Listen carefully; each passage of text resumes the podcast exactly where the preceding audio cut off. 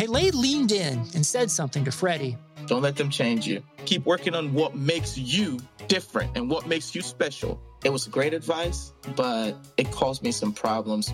But what could change Freddie Adu? Soccer is going to explode and it's going to be around this kid. We were the Beatles. Everywhere we went, it was the Freddie show. And with that came the expectation, and with that came the pressure. New episodes of American Prodigy drop Tuesdays from Blue Wire Podcasts. Can Jalen Hurts turn around the Eagles? Jonathan Taylor has righted the ship and it's wheels up for Cam Akers. We're talking all that and more on Roto Viz Radio.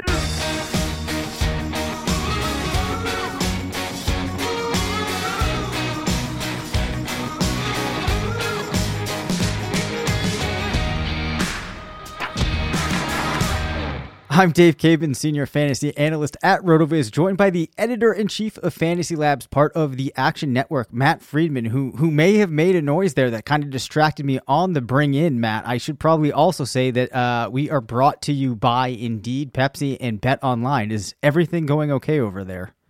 Yeah, I was moving a piece of paper around. I'm one of the uh, antiquated people who still uses papers, like still uh, like writes down uh, like to do list and stuff on uh, actual pieces of paper instead of uh, doing it on a computer. So I was moving around my piece of paper and I moved it in front of the microphone. So uh, that's what was happening. Got it. Well, I'm to ask that going forward, all paper movement waits until like we're at least up and into the episode okay, moving forward, I will. Uh, right. I will cease to move papers. I appreciate that. So we're off to a good start here. Um, as always, Matt and I are recording this on a Monday evening, so we will not be commenting on what looks like it could be a pretty good Monday night game. Uh, before we start, though, you just heard the one of the trailers for American Prodigy. Uh, I just wanted to say that uh, I listened, started listening to it last week, and in like one sitting went through the first four episodes. It's actually like really, really intriguing um, and definitely worth checking out. Um, if you're entirely unaware of Freddie Adu, um, you know, 14 year old soccer prodigy getting huge deals like from Nike and stuff offered to him, clubs all around the world, um, you know, when he was 14. So it's a really compelling story. Anyway, Matt, I believe that in just about every fantasy league out there, the playoffs are at least going to be officially starting if they haven't already started. It's crazy that we've made it to this point. Uh, unfortunately, it looks like we could have some injuries that might uh, impact teams as we close out here. Let's start. Matthew Stafford could be out uh, moving ahead. Um, an injury with the ribs and thumb. It's unclear if he's going to play. Chase Daniel would be the backup. Naturally, one has to assume that this would not be good for the offensive players in Detroit. Uh, yeah, I mean, naturally, that's what one would assume. Uh, I don't know if there's really much to say uh, about this. We don't, you know, we don't really know anything. Uh, in theory, it's a good matchup against uh, Tennessee. So, you know, maybe if you have some of the uh, the guys on Detroit, you would still kind of be tempted. But without Stafford there, I think it's probably a stay away situation. Yep. Alex Smith suffered a mild calf strain. Looks like he could play. Uh, Dwayne Haskins, though, would just be coming back into the fold for Washington. So we've kind of gotten a sense of what that might look like. I think, you know, more or less, you're still going to be locked in with Terry McLaurin. As far as the other players go, I'm not sure that they were going to be a lot of, on a lot of the rosters at this point, anyways. We did see Cam Sims two weeks ago, though, have a pretty good game. If you have Logan Thomas, I mean, oh, right. Been, yep he's been viable, but uh, you know, inconsistent. Um, Terry McLaurin, yeah, going against Seattle. Seattle's defense has tightened up a little bit over the past month or so, but he still has a really good matchup going against uh, primarily DJ, uh, DJ Reed at corner. So that's you know like an A plus matchup for him. But uh, you know, it's just hard to know what's going on with the quarterback situation.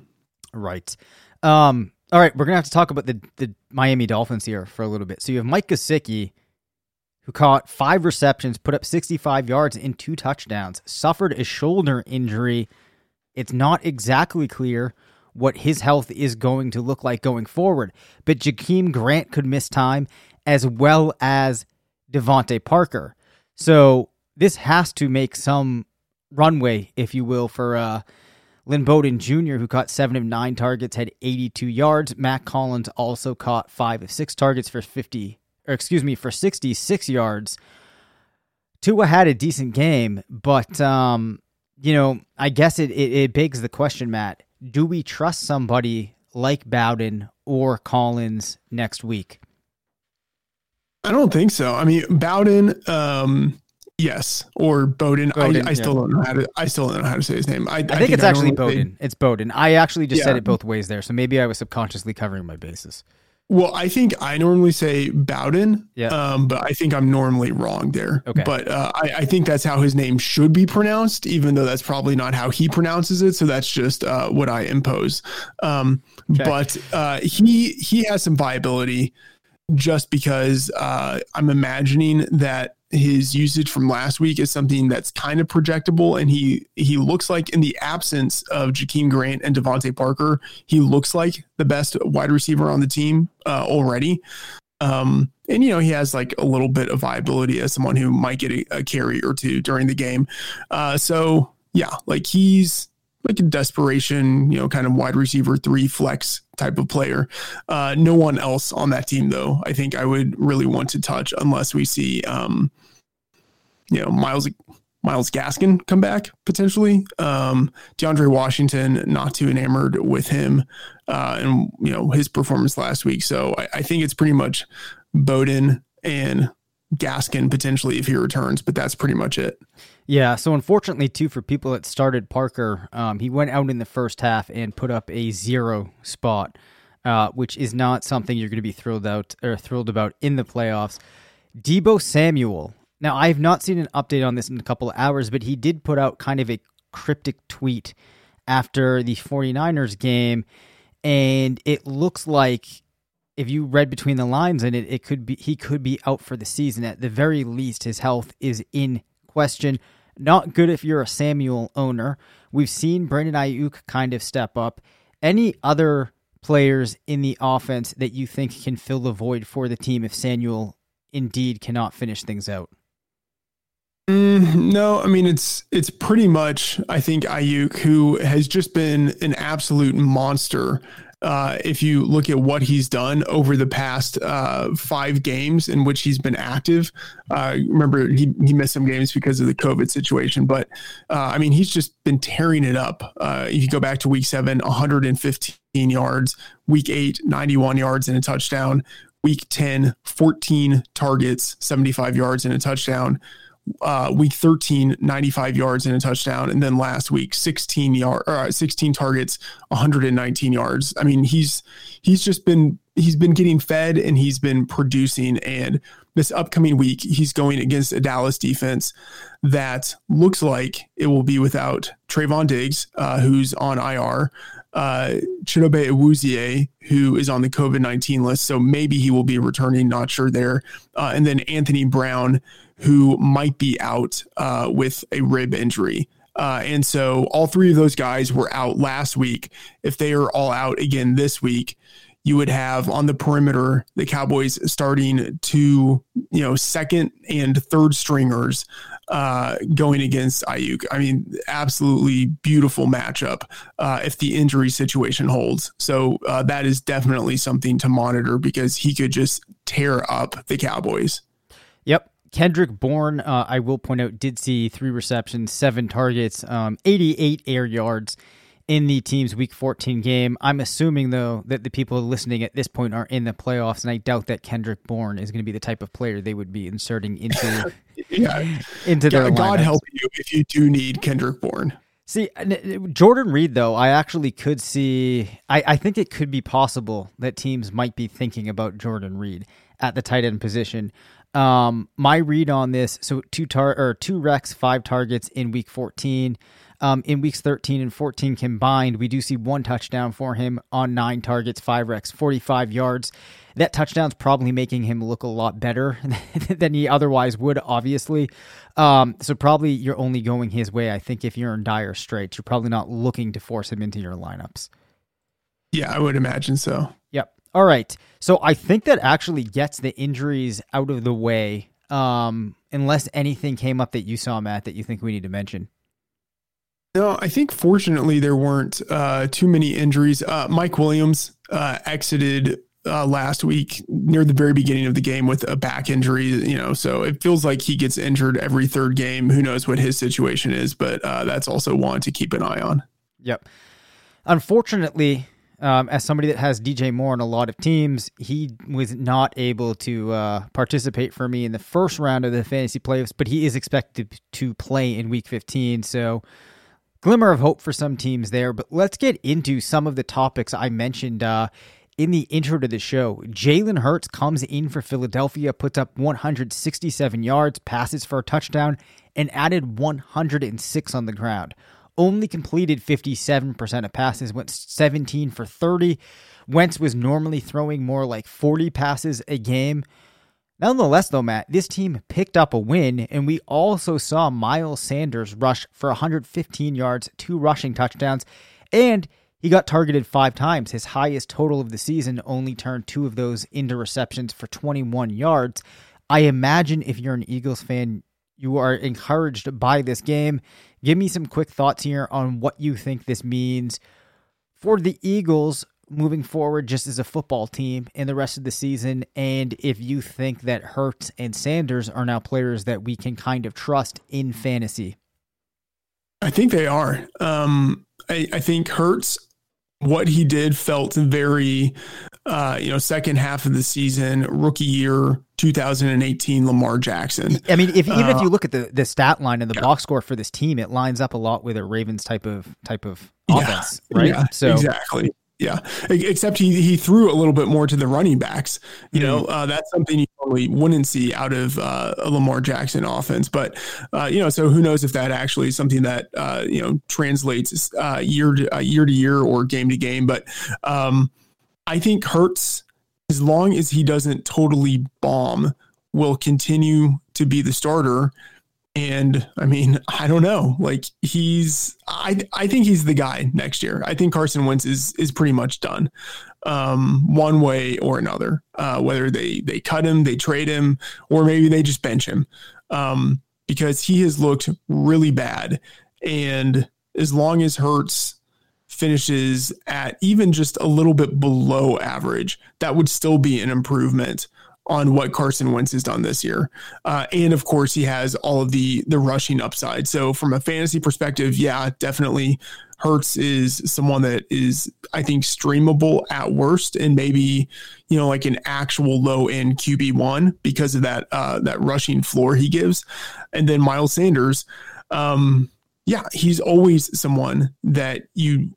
I mean, I think you almost have to have him in your lineups. Even when he's playing poorly, he's still getting enough touches to where he sort of demands being included in your lineup, unless you're just totally stacked. Right. Um, Boston Scott, you're probably not thinking about playing at this point, but what about any of the receivers? I mean, I feel like no. with what we saw no. in that in that game, right, you can't be trotting any of them out. But what about Dallas Goedert then? No, I, I still I don't trust anyone in the receiving game. Okay. Which is which is sad because uh, it's a totally one dimensional offense that's predicated on the run.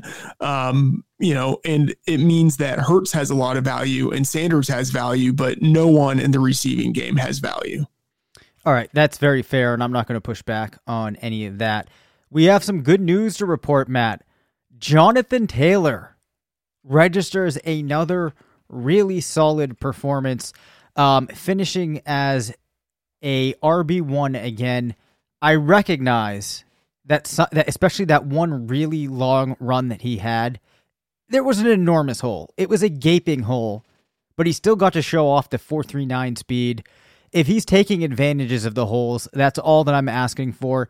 In the Colts game against the Raiders, he had 10 runs of more than 10 yards, broke nine tackles, 150 rushing yards, and two touchdowns, went two of two on receptions. Things are starting to come together for Jonathan Taylor. It's been odd how he arrived to his point accumulation, right? Um, I think we all thought things would start going earlier on, but I think that at this point, Taylor has really started to recover a lot of the ground that it seemed like he had lost, uh, you know, after maybe week five.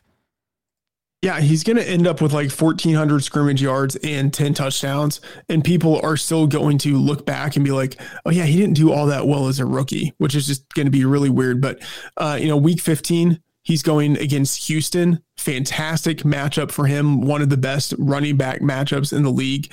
Tough matchup in week 16, but then in week 17, which doesn't count uh, for fantasy, but, you know, like people will still kind of pile it into the season long statistics. In week 17, he goes against Jacksonville, which is another fantastic matchup. So uh, I think, you know, when it's all done with, he's going to have numbers that actually look pretty good. Yeah, and I don't know if I mentioned this either, too, but um, no, I think I did say he broke nine tackles as well, which you know may be something you can't read too much into, but nonetheless, just a super encouraging performance. Um, so a lot to like there for Taylor. Cam Akers, another rookie running back that we had hyped up a lot, hadn't had things come together. The Rams crush the Patriots, and Akers had 29 rushes for 171 yards. How ecstatic were you when this uh, happened? Uh, I mean, it was it was nice. Like I wasn't super ecstatic because I don't really get all that ecstatic about anything, but it was awesome to see. And so we have Akers uh, in week 12, 84 yards, week 13 had 21 carries for 72 yards and a touchdown and then of course the explosion last week. Uh, and what was i think particularly good about his performance in week 14 was that he had a season high three targets which like doesn't sound like much and like in the grand scheme of things it's not but it's a step in the right direction. You know like they were including him in the receiving game and he looked decent you know he he turned his three targets into two receptions 23 yards. Uh, that's on the heels of him turning the week before his one target into 22 yards. He's not a non-entity in the receiving game. Uh, I think he could actually be, you know, let's say like a league average receiver as a back. Uh, and if that's the case, and you can pile that on top of the clear number one role that he has now as the lead runner on that team, uh, that's worth something like that. I think that means he's pretty much an RB one if you put all that together. Um, and I don't know. We we need to uh, I think go back and listen to the audio in terms of the bet that we have with Fantasy Mansion. Uh, mm-hmm. something about a shirtless podcast. I don't remember the details, but we might get pretty close to a situation where we have to go back and listen to the audio to see who ends up actually like what are the terms of this? Was it ppr was it half ppr was it per game or was it uh, total production for the season? All of these things because you might have a situation where cam akers actually does outproduce for the season deandre swift if he can keep this up yeah, so before I forget, I have to correct myself with, with one note here. Jonathan Taylor against the Raiders had six rushes of 10 or more. Uh, but back to the Swift and Akers debate. Um, I think just the larger takeaway, regardless of the exact specifics of the bet, is that I would say both players have had. Swift might have had the better season overall, but as we head into 2021, they might be on similar footing, and it's possible that we actually see Akers going higher in drafts because people will have and some of this is assuming that he carries this forward, but with the amount of volume he's getting, I, it seems very likely to me. I think it's possible we see Akers actually getting drafted higher than Swift. Um, we will go back and check that out, though. Um, I do believe that the episode ended up getting called Cam Akers Toilet Bowl Turd. Um, probably unnecessary, though, right? Um, so hopefully uh, Akers can really just smash things on Mansion as uh, we move towards the end of the season. Matt, I want to talk to you quickly about Derrick Henry splits. If anybody has been on Twitter, they have likely heard talk about how ridiculous Derrick Henry is towards the end of the season, in specific December. Um, but if you go to RotoViz and you pull up the Game Splits app and you look at weeks 13 on over the course of Henry's career, 16 games in the split, 58 out in the split, almost 17 PPR, 12.7 out of the split. An interesting thing, Matt, in my mind, before I looked at this, I was kind of theorizing that maybe we just see an increase in attempts because of the way the Titans operate as the season goes on. In the split, 15.38 to 14.7 out of the split. Rushing touchdowns, though, do take a substantial increase, which largely explains the variance in the split. So touchdowns go to 1.06 in weeks 13 through 16 versus 0.6 out of the split. And then rushing yards go from 67 to around 89 in the split. Do you actually believe in this, or is this just something that we're seeing as a result of a small sample? I don't know. I mean, I I'm asking I you an impossible do, question here, but you know, I I kind of do believe in it because if you uh if you look at uh I don't know like yards per attempt or different efficiency metrics like he he does become more efficient as the season progresses. And so maybe part of that is I don't know, just like him getting into the flow of the season. Maybe part of it is that uh, in the second half of the season he's going against defenses that are a little more banged up and uh, you know have more injuries, and so guys aren't in position to uh, to make tackles or whatever. Uh, also, maybe part of it is that um, the historically the AFC South hasn't really been all that good at run defense. You know, like uh, I just think of like the Texans or uh, the Jags for the past couple of years, and um, it happens that uh, the NFL schedule will sometimes in December uh, or like the last six weeks of the season kind of backload uh, so that they can have some like divisional drama, uh, and so you know some of it is that I think Henry has had some easier matchups in the last four to six weeks of the season. Um, but I don't know. I also think that there just might be something where it's like Derrick Henry is just bigger and stronger than everyone else. And uh, at the end of the season, when everyone else is worn down, Derrick Henry is just still exactly the same, like a Terminator. Uh, and so everyone is just moving a little bit slower, and he is still just doing his Derrick Henry stuff. Yeah, well, I don't really have much of an opinion because I haven't really gone in and tried to decipher things or make sense of this because I don't really think that there's much fruit of that labor to extract. Um, but it probably is a confluence of external factors, things that are outside of his control, and then maybe some of it is him. Nonetheless, I mean, it is pretty interesting. It is pretty compelling to talk about. Uh, but on the flip side of a player that you might associate with just dominating, Drew Lock with his best game of the season, probably 280 yards, four touchdowns. Two of them went to KJ Hamler. Interestingly, though, only three targets for Hamler. It was another cold game for Jerry Jeudy, with the exception of the fact that he gifted Mike Davis with a touchdown after he tracked down um, an interception and made a tackle. I think it was within the 10, and then, you know, a couple plays later, Mike Davis punched in a touchdown. Let's talk about this, though. Drew Lock, things have been up and down for him. Doesn't really seem like the answer for Denver. Big game for Hamler cold game for Jeudy. The ultimate thing that I'm driving at here is I still don't think I'm playing or trusting any of these Broncos down the stretch. Yeah, I, I think that's accurate. Um, you know, the one guy who would maybe draw some consideration out outside of Jeudy, but I, I think it's kind of hard to go with Jeudy. Um, some people might look at Tim Patrick yep.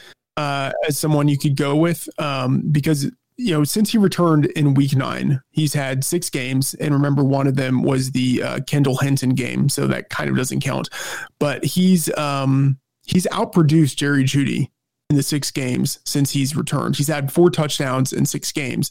Um, but the thing is, you know, he has a tough matchup. I, I think he's probably going to see Tre'Davious White in this game. Uh, and so given the matchup, and then, you know, he still has only 289 yards uh, in the past six games.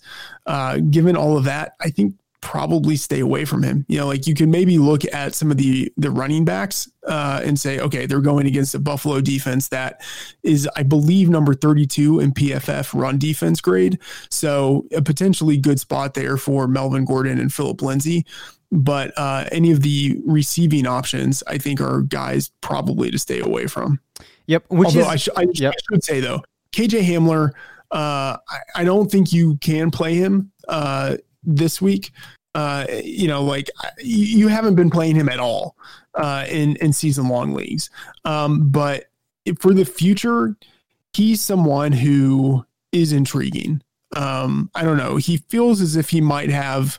It, it's too optimistic to say like T.Y. Hilton type of potential, but um, I don't know. He feels like that kind of player, uh, and so maybe in a best case scenario, he does develop into Hilton, and so it's nice to see him have a game like this as a rookie.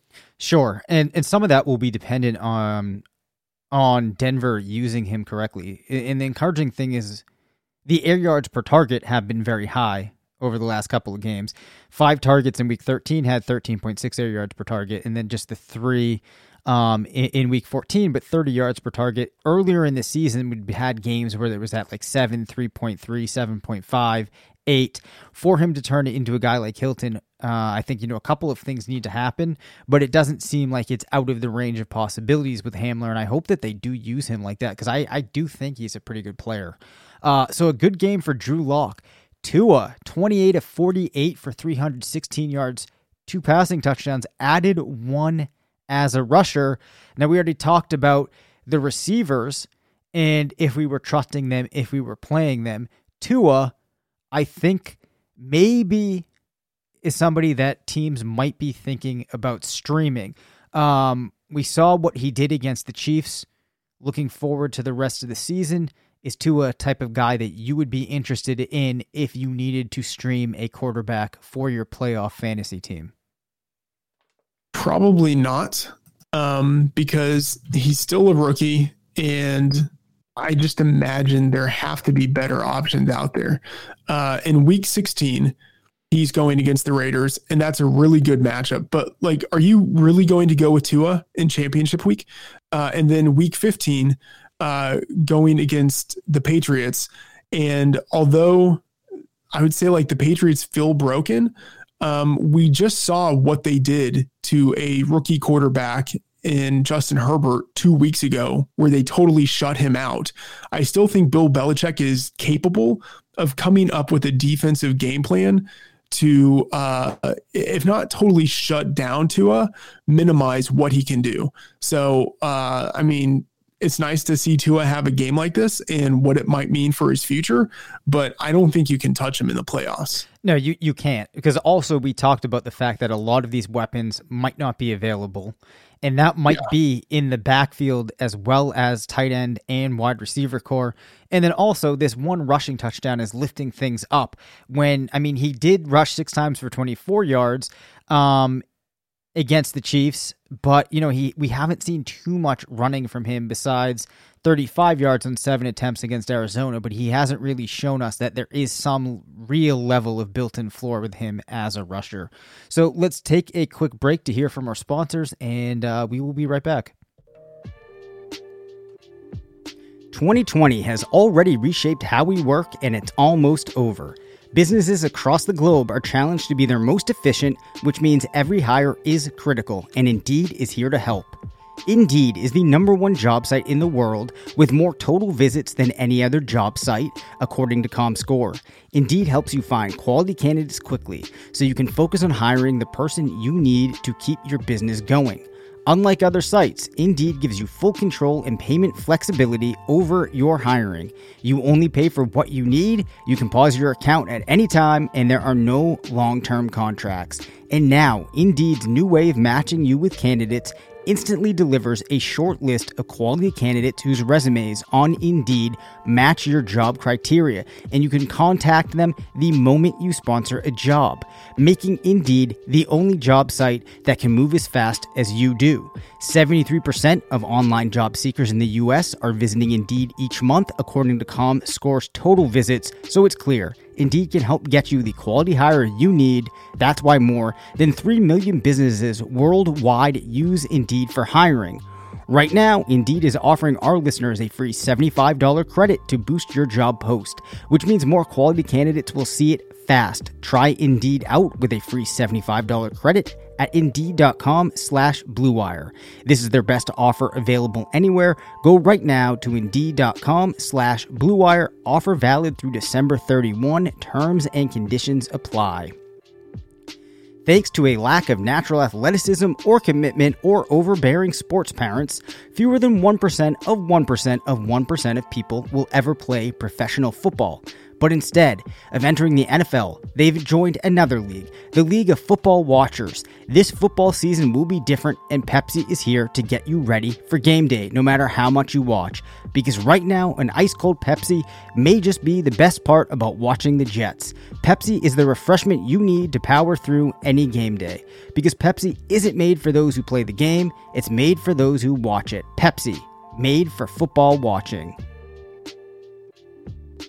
Hello, folks. Colin Kelly here from RotoViz Overtime, a podcast I host along with Sean Siegele. And in just a little moment, we'll jump straight into the podcast. Before we do so, I want to let you know, as a loyal podcast listener, you can save yourself 10% of a RotoViz NFL pass right now on the RotoViz.com website. gives you access to all of our content and tools. All you have to do is add the code 2020RV Radio at checkout or by going to RotoViz.com forward slash podcast for more information. And of course, while you're listening to the podcast on the network, helps us out a lot if you can rate and review on your favorite podcast app. I really do appreciate that. As I mentioned at the start, RotoViz Overtime with Sean Siegele twice a week. If you haven't already checked it out, be sure to do so after this show. But let's get straight into it. Enjoy the podcast. So Marquez Valdes-Scantling put up 20 and a half points against Detroit. Allen Lazard has been quiet since returning, just seven PPR points per game since week 11 in that time, though, Matt, Robert Tonyan Jr., 15.4 PPR points per game, a tight end one finish in every week in that stretch.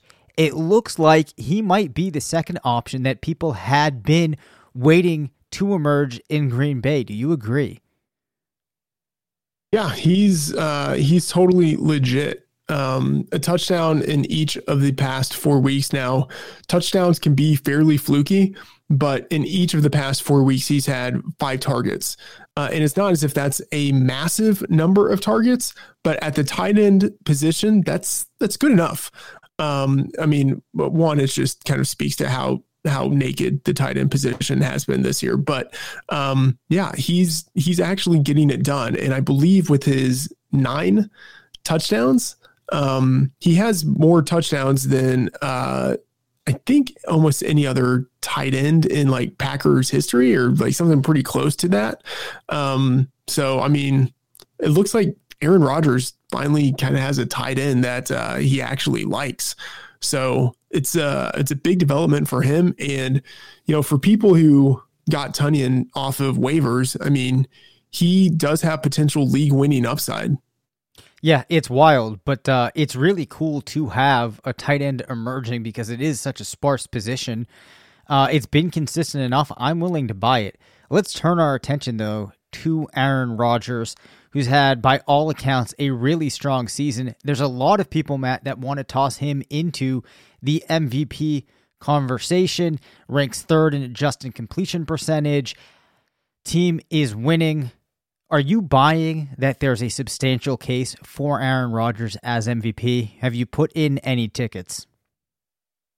I haven't put in any tickets, but I, I feel like it's because it's too late.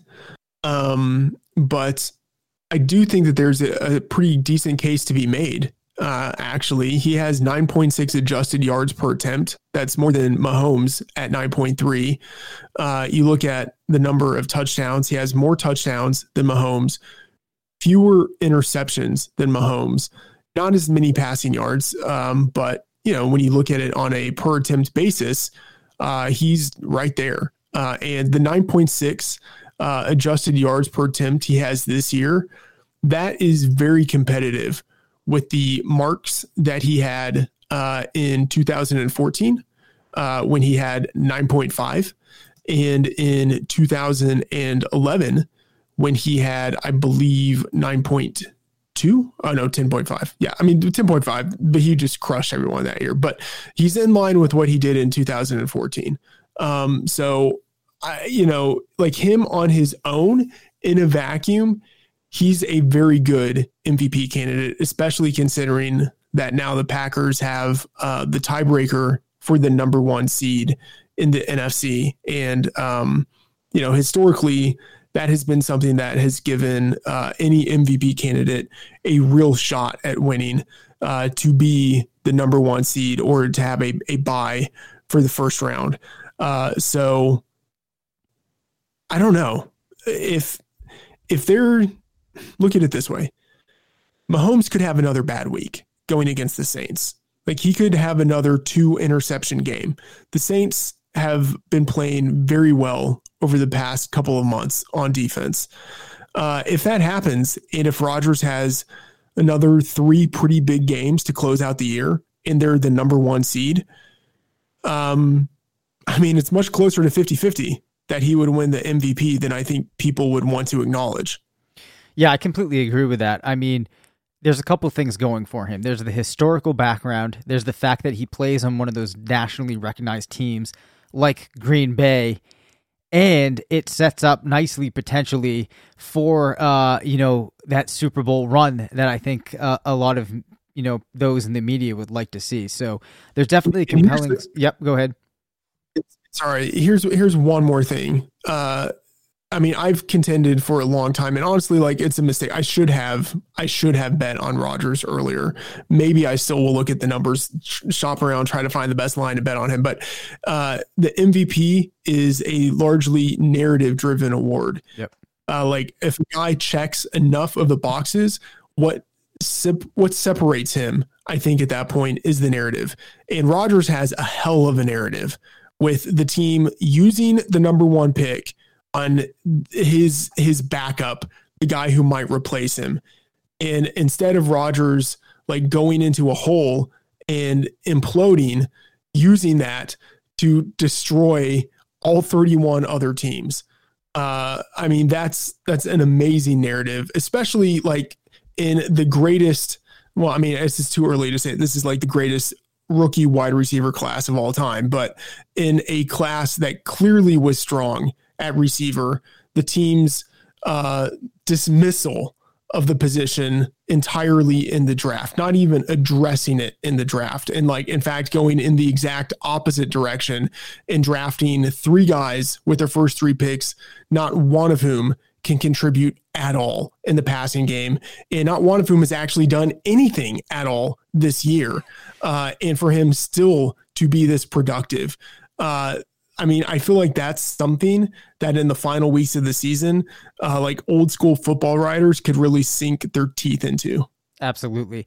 I mean, I think that they're going to absolutely love that story. And it's also going to start this narrative, I think, of like Aaron Rodgers part two. You know, he's turned his career around and we're entering this new Aaron Rodgers era.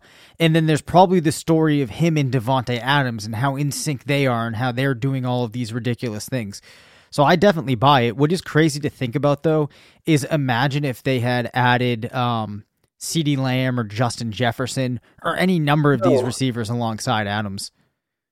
No, Justin Jefferson. You know, like eh, Brandon Aiyuk anyone like you know you could have had your choice of uh, i mean like chase claypool you know like they could have had their choice of you know not like the guys at the very top of the draft but anyone outside of the top three uh, receivers they could have gotten one of those guys and you know just totally decided not to. It's it's very embarrassing. All right. Um probably enough uh not, enough talk on that front. So out of Mike Evans, Antonio Brown, Chris Godwin, and Scotty Miller, they have produced just five wide receiver one weeks. And Mike Evans has been a wide receiver three, five out of his last eight games, just one wide receiver one performance in there. I want your high level evaluation of how much of a bust this Tampa Bay wide receiver core was in relation to what perhaps the general public was expecting. But more importantly, are we playing Mike Evans, Antonio Brown, Chris Godwin in the playoffs? What do you think? I think, I mean, obviously, all of these guys are bust relative to expectations. Um, but yeah, I think you absolutely have to play Evans, and Godwin in the playoffs, not Brown. I wouldn't, I would not touch Antonio Brown because he just has not looked the same. Uh, and now he's not really getting the volume that he was getting his first few weeks. But going against Atlanta in week 15 and Detroit in week 16, it really does not get much better than that uh, from a wide receiver and passing game matchup. So uh, I wouldn't say I love Evans this week, but he certainly has the matchup for it. And if you have him, uh, I don't know. He's probably flexible. You know, like you you probably don't have like three or four wide receivers who are all better than him. So um, if you have him and you're somehow in the playoffs, uh, yeah, I think you start him. It, it, like by the way, he has touchdowns in what is it like eight of twelve games, eight of thirteen games, nine of thirteen games. That's that's pretty decent. You know, he's still like one of the league leaders in touchdowns. And going against Atlanta, he certainly has a chance to get touchdowns and also yards. Fair enough. All right, I want to turn our attention now and look at uh, a couple of questions, Matt, that are more long term in nature. Uh, the first player that I want to talk about is Russell Gage. So, Russell Gage on the season, 604 receiving yards, 11.2 yards per reception, um, 7.2 yards per target. Only has two touchdowns, but has drawn 671 air yards and 1.6 PPR points per opportunity. We have seen him fill in for Julio Jones a couple of times. When doing so, seems to play pretty well. Um, has gone over 10 points. Uh, what is that? Two, four, six, seven times. I mean, I think a pretty good year for him overall if we're looking forward at Gage's career, and let's just say that he's in the context of the of this Atlanta offense. Let's say it was Calvin Ridley and Russell Gage. How interesting of a player would he be? And some of this exercise is to try to get a sense of of where we should be valuing Gage in Dynasty.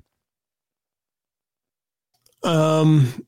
Okay, so I'm going to sort of show some of my bias here, but like yep. I don't think he's interesting at all. Okay. Um, like he's had a good year for him, but I don't think he's really had all that good of a year. And this feels like this might end up being the best year of his career. Um, but I don't know. Like, does he feel like a thousand yard receiver? Like, I don't, I don't think that he does. Uh, and so I have I have zero, like really zero interest in him. In fact, if I were in a dynasty league and I thought I could get something for him, I would be trying to trade him right now. You know, I just like don't think that he's a difference maker um long term and I don't think he offers enough in the short term to be someone I really want to mess with. Okay. Um let's then hey, do you think I'm wrong? Wait, what's that? I think I'm wrong. Do I think you're wrong?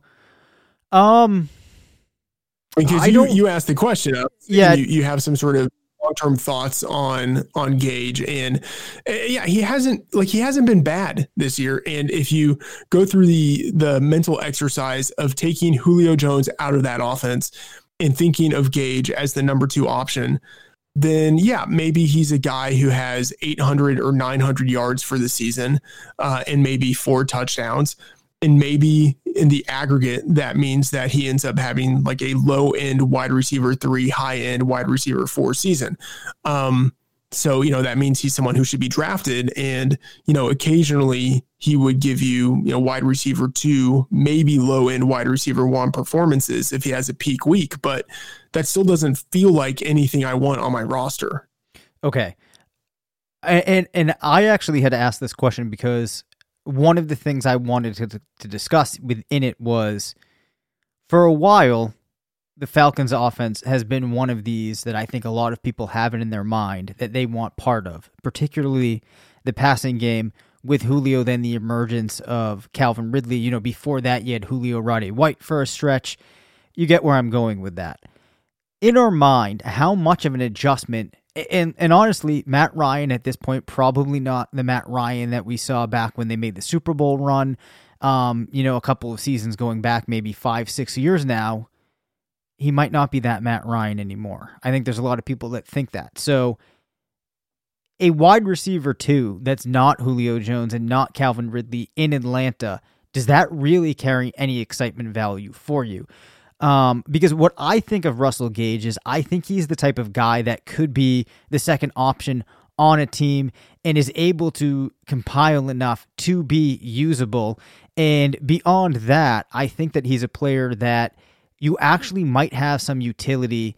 There might be utility for him being in your roster because he's the type of player I think in Atlanta right now where there's going to be enough opportunities opening up for him here and there to fill in a spot for you when you need him. Uh, do I think he's going to be an 1,000 yard wide receiver? No. Um, but I think that kind of paints some of where I was going going with on this question. Okay. Um, I don't think he's going to be useful for a couple of reasons. One, because without Julio Jones, um, Matt Ryan has looked really bad.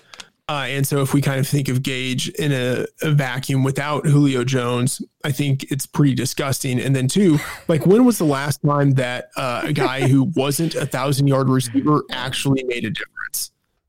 You know, like I just don't think of guys like that as as guys I want to seek. You know, like maybe you find a a rookie wide receiver who has you know like 900 yards but like maybe he got a lot of that in the second half of the season and you were still targeting him because of his upside. With gage i just feel like there's no upside. Got it. So i think yeah and i don't know if i would really say there's a lot of upside. So i guess the ultimate thesis on your what honestly feels like some disgust in me having even brought up Russell Gage in a long term context is just the thought that uh, there's just no upside whatsoever. I am very quickly pulling up the gauges spit uh, Gage's splits with and without Julio Jones. Um, the in split is 27, the out of split is 5, and really it only goes from 7.23 up to 8.8. Um, what though if I um, bear with me for one second here? Um, and the targets, honestly, are pretty much flat as well. So I think that um, if I were to try to even use an argument argument of him getting fill in spots here and there, it probably wouldn't actually hold. So I'm I'm going to give you the W there. Um, let's talk about Darius Slayton though. Got off to a pretty good start this year. Has really slowed down. Obviously, there's going to be questions about the quarterback position in New York. Uh, I think a player that's probably disappointed people given the expectations they would have had for him coming into the season. Like I said, 28.2 points to start off the season against Pittsburgh. Kind of bounced back in week five against Dallas with 20.9, but uh, has only gone over 10 points two other times this year. Not a very compelling story. There any hope of Slayton turning things around, Matt? Yeah, I mean, I think there is some hope because of how dynamic he was as a rookie, and he's flashed some of that this year but um, I'm not particularly encouraged. Uh, it's just it's a speculative investment if you're going with Slayton. You know, um, since Sterling Shepard returned from injury in Week Seven, Slayton is just 17 receptions, 223 yards, no touchdowns. That's seven games. Yeah. I mean, that's horrible. 31 targets in that seven game span. Like, it's not that he's just the number two receiver. Um, at this point, he's like the number four option because he's behind Evan Engram and Golden Tate has jumped back ahead of him. Now, who knows what's going to happen with Tate? You know, like Tate might be gone next year. Uh, Evan Engram, who knows what's going to happen with him in the future? But um, the fact that Slayton has played behind three other guys and it hasn't really even been close, like that is that's troubling. I think. Yeah, and then to kind of put things in another perspective on his career, and obviously some of this is a rookie, so we kind of have to discount these numbers a little bit. 52% of his games, he's gone for under 10 points. 26%, he's gone under or between 11 and 15. So he's had a couple of really like smash performances. Um, he's gone over 30 twice in his career, um, but only over 20, Matt, four times. So I think it's easy to let these huge performances overweight our perceptions of him. And yes, he was solid as a rookie, but it wasn't anything super transcendent. So though there are reasons to think that there might be more upside there, I'm actually more inclined to say when you look at his whole situation, the odds of him realizing it aren't super high. Yeah, I, I think that's accurate. It's just that if he realizes his upside, like let's compared to Russell Gage. If he realizes his upside, that upside is significantly higher than Russell Gage's upside. Yep. And like to kind of think of, I don't know, like the Talebian, uh, like black swan type of mentality, like I think it's actually pretty hard for us to put an accurate number on what the odds are of Gage hitting his upside versus Slayton hitting his upside. I do feel pretty confident in saying that if Slayton hits his upside, like it is much higher than what we get out of Gage because we've already seen that in his peak performances through the past two years. Right. And then on top of that, even if we're just thinking about them approximating and not realizing their upside, it's very likely that Slayton would have to get much closer to reaching his upside to like overtake Slayton maybe only getting like half of the way to his or you know it's hard to put numbers on it but I think you get the idea. All right, James Conner. I know you were excited about him coming into the season. I think he did start off pretty well. Things have kind of slowed down for him. There have been some health issues and things are probably not going to close out super positive for James Conner. Let's talk about where his long term value is in Dynasty because I think one has to imagine that entering 2021, it is not going to be nearly where it was as we entered 2020. Yeah. Uh, I don't think he's going to be on the Steelers. Um, and so he's going to be a free agent. A lot of it is just going to be determined on where he signs and what the competition looks like for him. He will still be, you know, quote unquote, only 26. But like, let's be honest, like 26 year old running backs, like that's already at the cusp of guys like we're not super interested in. Like, we want guys in that 21 to 25 window.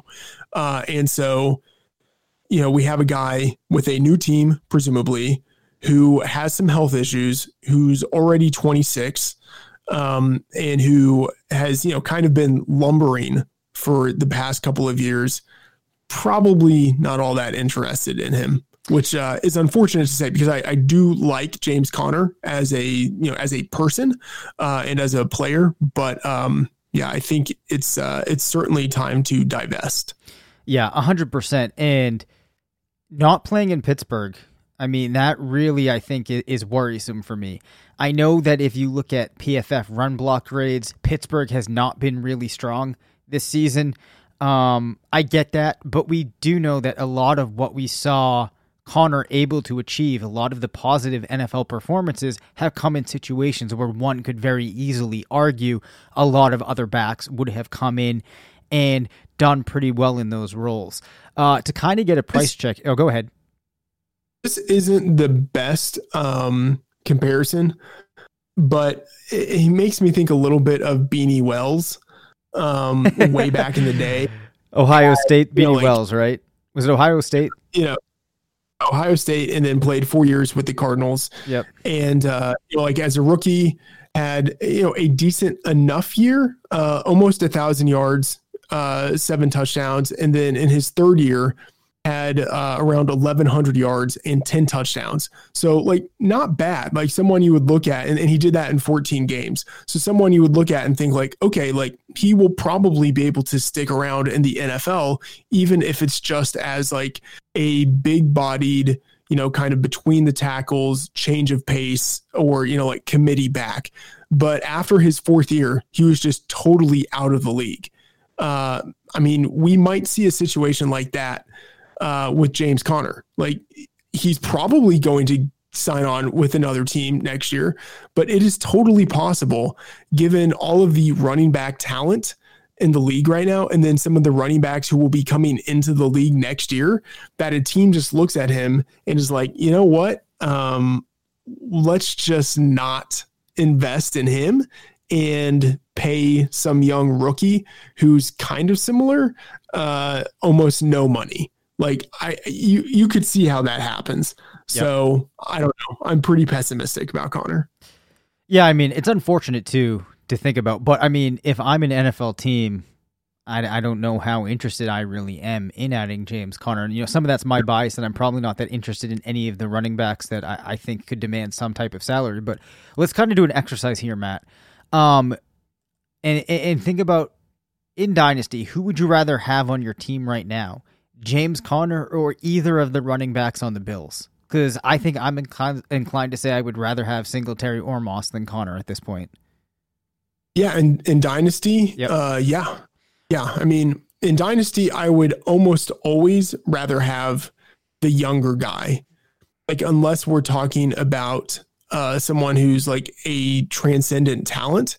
Transcendent is not even the right word, but No, like a, no. a real, real talent. Yep. You know, um, but uh, for the most part, I would just rather have the younger guy because running back scoring is so random. Like running back usage is pretty random too. I would just rather have my shot on the younger guy and you know hope that he gives me some production and then I can trade him and turn him over into another asset who's younger. Yeah. So I, I guess to close things out here, if we look at James Conner and consider the rest of the year, because if you're somebody that has Conner, right, and if you're in the playoffs, right, do you even have to hold him for your playoff run, or do you try to make a last ditch effort to unload him now? I mean, it's probably going to be Well, tough because you're coming off a really bad game. Unload him. What do you- like you can't trade him. Why not? Well, I mean, most leagues are past the trade deadline. Okay, but indulge me here, right? Like, let's say you're in a league where it's not past the trade deadline. Are you saying that you think it's such a ridiculous scenario you don't even want to explore it? Yes, that, that's what I'm saying. But also for week 15, he's going against Cincinnati. Okay. You know, like you probably play him this week. A week 16 going against the Colts. Uh, that's obviously a tough matchup, but I mean, like, hold that for later. Like, you are trying to get to the championship game. He has a great matchup, and he's probably someone who's going to have at least 10 touches in week 15. Uh, if you have him, you're starting him. Okay, good. All right. I'm I'm pleased with with what we got out of you there. Let's close things down, Matt, by you giving us a preview of some of the uh, more interesting wide receiver cornerback matchups that we have for week 15.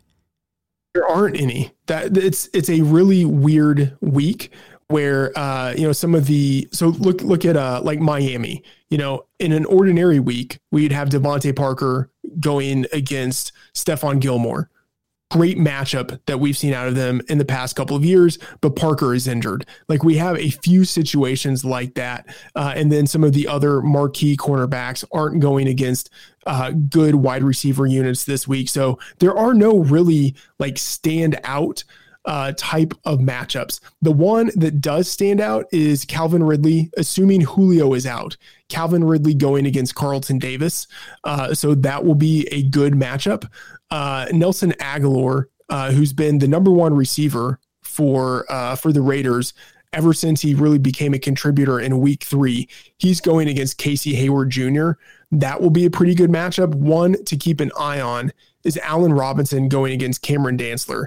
Now, Robinson has been great this year. Dantzler was really bad, like trash at the beginning of the season.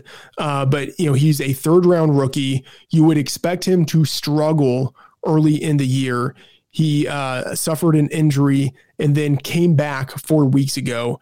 And since then, uh, the Vikings have used him in shadow coverage, and he's gone primarily against Amari Cooper, uh, split time going against Robbie Anderson and DJ Moore, uh, shadowed DJ Chark, and then was on Mike Evans last week.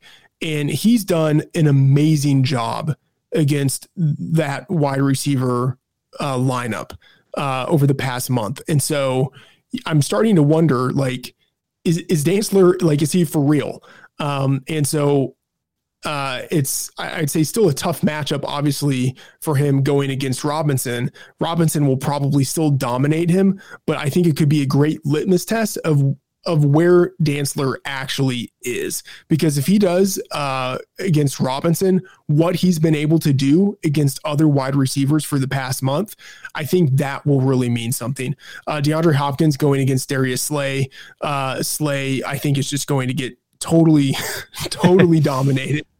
He's been he's been killed by Metcalf and Davante Adams uh, and uh, one other Michael Thomas last week. Uh, over the past three weeks, those three guys have just destroyed him, and now he's going against DeAndre Hopkins. Uh, tough look for him. Uh, a couple of matchups. Sorry, I, I know I said like no great matchups, and then I'm just naming off a whole bunch of matchups. T.Y. Hilton going against the Texans. Uh, he always dominates them. Uh, and then now they're without uh, number one cornerback Bradley Roby, uh, without uh, one of their other perimeter cornerbacks in Philip Gaines. So they are really, really thin at the cornerback position. Um, AJ Brown also has a great matchup going against the Lions. Very cool. Um, I'm going to ask you one final question here. Since you've been covering these wide receiver cornerback matchups um, so extensively now for, for a while, do you have a favorite cornerback in the NFL? Doesn't need to be anything related to fantasy. Yeah. Um, Tre'Davious White, you know, for the Bills, um, before last season, I thought he was pretty underappreciated. He had a really great rookie year. Uh, it just so happened that it was the same year that Marshon Lattimore was a rookie. And so Lattimore got all of the credit, even though I think White was actually maybe the better cornerback. Uh, and, you know, White has continued to be a really good cornerback uh, for the Bills. And last year, I think he finally got you know the recognition he deserved by being an All Pro. Um, so he's he's one of my favorites. Uh, I just I like his style. He's pretty physical. Uh, he has been a little inconsistent this year, but that's just something that happens when a guy is going against opposing number one receivers each week. Uh, and then Marlon Humphrey for um, for the Ravens what I liked about him, uh, especially starting last year, he started on the outside, um, and then Jimmy Smith got hurt. The team hadn't traded for Marcus Peters yet, and so for the first half of the year, they were using him uh, in shadow coverage, uh, which you know, for most of the time, you don't see the Ravens do. Um, but, you know, just because of the state of their cornerback group, they were using him in shadow coverage, and he did a great job. And then Jimmy Smith returned. The team traded for Marcus Peters, and both of those guys are perimeter cornerbacks. And so that meant that the team just on the fly put Marlon Humphrey in the slot and he just you know out of nowhere started dominating there which you know like a guy being a perimeter corner versus a slot corner you know i mean i know nothing about football but i've been told like it's, it's like different to to play right. those two positions like in theory it's the same position but it really is pretty different in terms of how you have to approach uh, the guy you're covering. Uh, and so for him to go from perimeter corner who's shadowing guys to being the slot corner who is just totally shutting down guys in the middle of the field and then continuing to do that this year. And then when jimmy smith gets injured kicking back out to the outside uh, and and also getting uh, an all pro designation last year. Uh, Humphrey is uh, easily one of my favorite cornerbacks. Awesome. Well, uh, you know, we don't actually talk about the defensive side of the ball that much naturally because our focus normally is on fantasy. But I think that once the season comes to a close, maybe we will take a couple of episodes, kind of catch listeners up on some of the big names on these defenses and just some pieces of information that, uh, you know, could be useful as we head into next year. So, that does it for this episode. You can reach us at rotovizradio at gmail.com. Follow us on Twitter at Dave FF and at Matt F. Oracle. Thanks to Indeed, Pepsi, and BetOnline for sponsoring the show. Make sure to rate, review, and subscribe. And as always, remember, it's not a fantasy if you believe it.